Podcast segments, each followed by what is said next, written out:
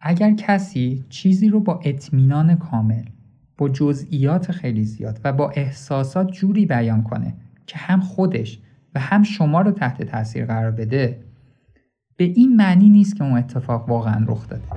ما نمی‌تونیم خاطرات درست رو از خاطرات نادرست به راحتی در ذهنمون تمیز بذاریم. این اطلاعات نیاز به تایید مستقل داره. و نکته مهم اینه که خیلی از آدم ها به خاطراتشون و کارهایی که توی زندگیشون کردن افتخار می‌کنن. ولی الان دیگه ما می‌دونیم حجم زیادی از این خاطرات می‌تونه توهم و خیالات اون فرد باشه.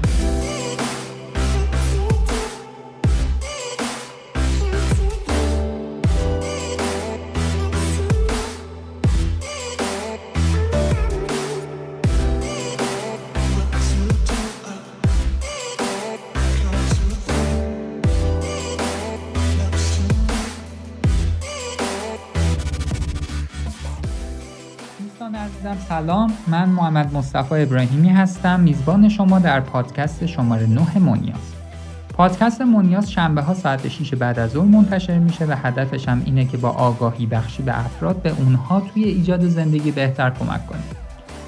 خیلی سریع بریم سراغ بحث امروزمون بحث شیرین و جذابیه. ما یه اتفاق جالبی که برای خودمون هم افتاده با بچه های تولید کننده پادکست هم من مشورت می‌کردم. همشون همین عقیده رو داشتن. اینکه در کل هفته یه جورایی انگار خود ما هم درگیر تولید پادکست ها شدیم. مباحثی که می‌خونیم هر لحظه ای که توی زندگیمون اتفاق میافته داریم انتباق میدیم با اون مباحث و ببینیم که چه چیزهایی توی زندگی خودمون مرتبط با اون مباحث رخ میده و چه چیزهایی می‌تونیم یاد بگیریم. در همین راستا هم امروز می‌خوایم در مورد این صحبت بکنیم که چقدر خاطرات ما صادق هستن. ما یکی دو هفته پیش با دوستان قدیمیمون جای جمع شده بودیم و سه نفر از اونها داشتن یه خاطره هیجان انگیزی که مربوط به دو سال پیش می‌شد و با همدیگه مرور می‌کرده. داستان از این قرار بود که روز کنکور اینها مشاور آموزشی بودن و با بچه ها توی حوزه برگزاری امتحانات آزمون صبح میرن. مسئولین سازمان سنجش مشکوک میشن بهشون و سه تا از اونها رو برای یه روز بازداشت می‌کنن. چرا که فکر می‌کردن اینها شاید دنبال خارج کردن سالهای کنکور از سر جلسه بودن. ولی اینا بیشتر می‌رفتن که به بچه ها روحیه بدن و اینکه معمولا قبل از شروع آزمون هم از جلسه میومدن بیرون. این داستان رو دو سال پیش دوستان برای من تعریف کرده بودن و تمام جزئیات رو هم گفته بودن. دو هفته پیش که موعد مرور دوباره این خاطرات بود جالبه که وقتی اینا داشتن تعریف می‌کردن تقریبا توی 50 درصد مواقع توی اتفاقایی که توی اون خاطره بود با همدیگه هم عقیده نبودن. توی جزئیات ساعتهای وقوع اتفاقها حتی در بعضی مواقع کلیاتی هم که با هم می‌گفتن در تضاد بود.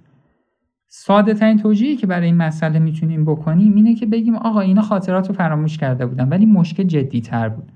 چون هر کدوم قائل بودن دو نفر دیگه قطعا اشتباه می‌کنن و مطمئن بود این اتفاق اینجوری که من میگم رخ داده. شما بقیه یادتون نیست. احتمالا برای شما هم یه تجربیات مشابه این اتفاق افتاده. سوالی که مطرحه. و الان می‌خوایم در موردش صحبت کنیم. اینه که تا چه میزان میشه انسان به حافظه ای که از خاطرات داره اعتماد بکنه؟ و آیا این خاطرات می‌تونن مورد تحریف واقع بشن و اون جوری بشن در آینده که اتفاق نیفتادن؟ راستشو بخواین. اگر بخوایم یه ذره علمی وارد این مسئله بشیم خاطرات خیلی مورد اعتماد نیستن و بنا به شرایط می‌تونن دستخوش تغییر بشن. از اینکه قسمت هایی از خاطرات یادمون بره بگیرین تا اینکه تغییراتی در بعضی از اونها رخ بده و تا جایی پیش میره که چیزهایی رو به خاطر میاریم که اصلا هیچ وقت رخ نداده و ما حس می‌کنیم اونها بخشی از زندگی ما بودن. بعضی مواقع هم این اطمینانی که ما به خودمون حافظمون داریم بحران تولید می‌کنه. استیو تایتس فردی بود که در سن 31 سالگی با نامزد خودش برای شام بیرون میره. یه افسر پلیس اونها رو متوقف می‌کنه. ماشین تایتس تا حدودی شباهت به ماشین فردی داشت که بعد از ظهر اون روز به یه زن مسافر تجاوز کرده بود. و تایتس هم یه مقدار به اون فرد شباهت داشت. پلیس عکس اون رو می‌گیره و در صف شناسایی همراه با عکس مزنونین دیگه قرار میده تا قربانی بتونه فرد متجاوز رو مشخص کنه. اون زن با دیدن عکس ها به عکس تایتس اشاره می‌کنه و میگه تایتس شبیه ترین فرد به مزنونه. پلیس ترتیب تشکیل دادگاه محاکمه رو میده. وقتی تایتس در دادگاه مورد محاکمه قرار می‌گیره زن قربانی تجاوز در جایگاه قرار می‌گیره و میگه کاملا مطمئنم که این همون مرد. و تایتس محکوم میشه.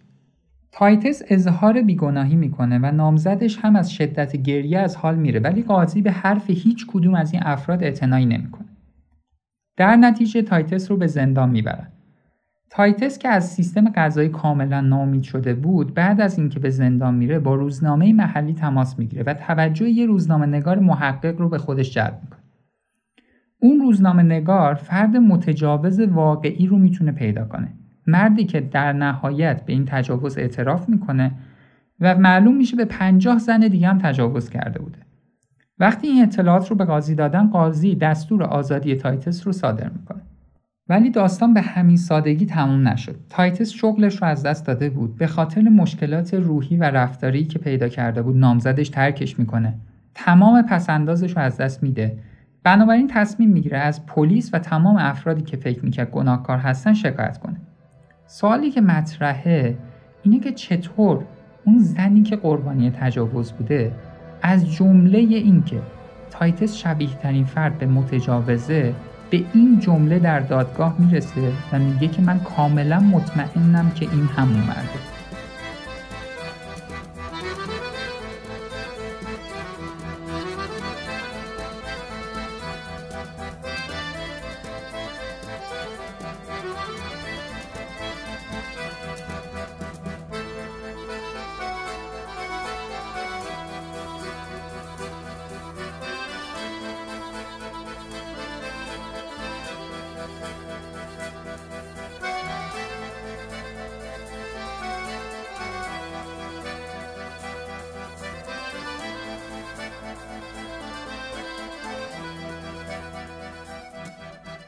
تایتس انقدر تحت فشارهای روانی قرار می‌گیره که دو روز قبل از دادگاهش در سن 35 سالگی بر اثر حمله قلبی که ریشه عصبی داشت فوت می‌کنه. پس از این اتفاق محققین تلاش می‌کنن روی پرونده تایتس کار کنن. اونها فهمیدن تایتس تنها فردی نبوده که بر اساس یک خاطره نادرست متهم میشه. در یک نمونه تحقیق در ایالات متحده در مورد 300 فرد بیگناه اطلاعاتی جمع میشه این افراد به جرمهایی متهم شده بودند که اون رو مرتکب نشده بودند. اونها برای این جرمها حتی تا سی سال زندانی بودن و بعدها با آزمایش دی ای ثابت شده بود که بیگناهن. وقتی این پرونده ها رو بررسی کردن دیدن 75 درصد از اونها به خاطر خاطرات نادرست که یک شاهد عینی ارائه داده بود متهم شده بودن. سوال اینجاست که چرا داره چنین اتفاقی میافته؟ مثل همون هیئت منصفه که تایتس رو محکوم کرد خیلی از افراد دیگه و ماها فکر می‌کنیم که مغز خاطرات و وقایع رو مثل یک دوربین فیلمبرداری داره ضبط می‌کنه. و بعد از اون می‌تونیم اون خاطرات رو مثل اون فیلم دوربین فیلمبرداری برداریم پخش کنیم. ولی این دیدگاه کاملا اشتباهه. حافظه ما با سازی کننده وقایع هستن. یعنی شما هر باری که به یه مسئله فکر می‌کنین هر باری که یه خاطره ای رو مرور می‌کنین با توجه به شرایط و خیلی مسائل دیگه قسمتی از اون رو حذف می‌کنیم و چیزی هم به اون اضافه می‌کنیم حتی این کار رو افراد دیگه هم می‌تونن با خاطرات شما بکنن.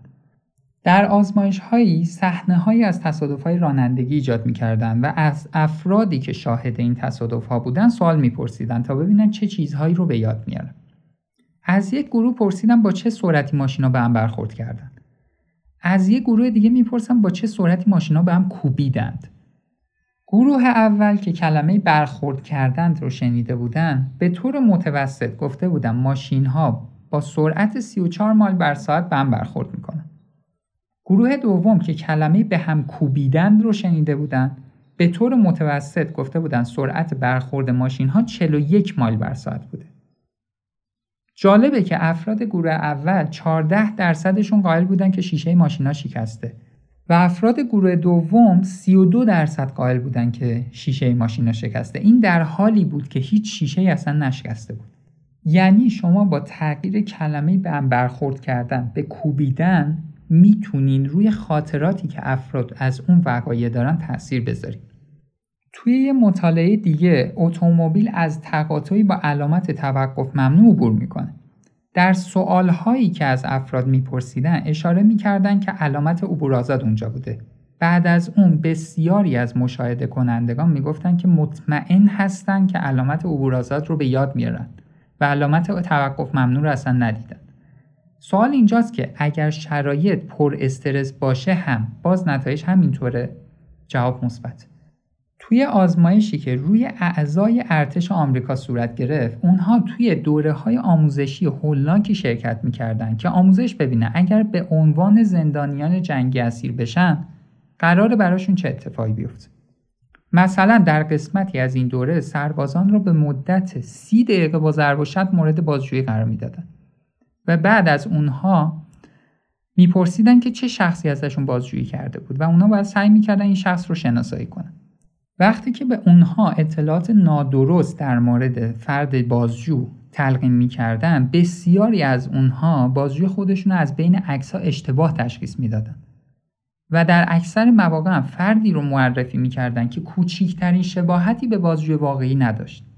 حتی اشتباهات تا حدودی بود بعضی از افراد بازجوشون مو داشت ولی فرد کچلی رو به عنوان بازجو معرفی می‌کردن. یعنی وقتی به افراد اطلاعات نادرستی در مورد تجربیاتی که داشتن میدیم می‌تونیم حافظه اونها رو مورد تحریف قرار بدیم و آلوده کنیم. در دنیای ما هم اطلاعات نادرست همه جا هست. افراد دیگری با ما صحبت می‌کنن پوشش های خبری نادرست داریم و همه اینها می‌تونن روی حافظه ما تاثیر بذارن. محققین متوجه شدن خیلی از این مشکلات با چیزی شبیه اتفاقهایی که در روان درمانی میفته اتفاق میفته مثلا تمرین هایی مثل تصویرسازی تخیل کردن تعبیر خواب هیپنوتیزم در معرض اطلاعات نادرست بودن. اینا به شدت می‌تونن روی حافظه های ما تاثیر بذارن.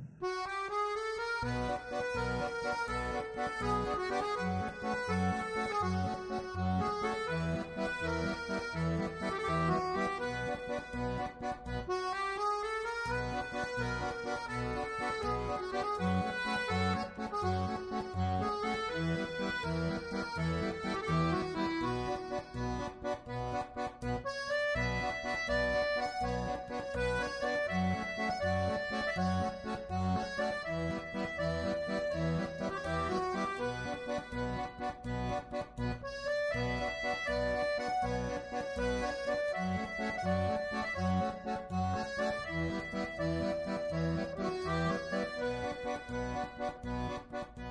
در آزمایش هایی تلاش کردند که به افراد به کمک همین روش ها القا کنند که وقتی در سن 5 یا 6 سالگی بودی در یک مرکز خرید گم شدی، ترسیده بودی، گریه می‌کردی و در نهایت یک شخص بزرگتر تو رو پیدا می‌کنه و به خانواده برمیگردونه. جالبه تونسته بودن این خاطره رو در ذهن 25 درصد از آزمایش شونده ها القا کنن. به علاوه تونستن خاطرات خیلی عجیب تری رو هم القا کنن. مثل اینکه وقتی بچه بودی داشتی غرق می‌شدی بعد یه نجات غریق میاد نجاتت میده. توی کانادا تونستن به 50 درصد از شرکت کننده ها القا کنن. وقتی کوچیک بودن یه حیوان وحشی به اونها حمله می‌کنه. توی ایتالیا به افراد تونستن القا کنن وقتی بچه بودن تو جاهای شیطان رو می‌دیدن. البته این تحقیق ها به راحتی هم به نتیجه نمی‌رسیده و جامعه جهانی خیلی سخت این واقعیت ها رو میپذیرفته ولی دیگه در طول سالیان دراز و انجام آزمایش های متعدد و اثبات این قضیه به اجبار جامعه جهانی به این واقعیت تم میده توی یه تحقیق دیگه به افراد القا می‌کنن که اونها از بچگی به خاطر خوردن غذاهای خاصی مثل تخمرغ آبپز، ترشی و یه سری غذای دیگه دچار بیماری شدن. بعد فهمیدن وقتی این اطلاعات نادرست رو به اونها القا می‌کردن دیگه تمایل اون افراد به خوردن این غذاها کمتر میشه. و وقتی یه سری خاطرات مطلوب نسبت به یه سری از غذای مفید و مقوی مثل مارچوبه رو ایجاد می‌کردن دیدن که افراد تمایل بیشتری به خوردن اینها دارن. پس نتیجه این میشه که میشه خاطراتی رو به افراد القا کنیم که در عملکرد اونها توی زندگیشون تاثیر می‌ذاره.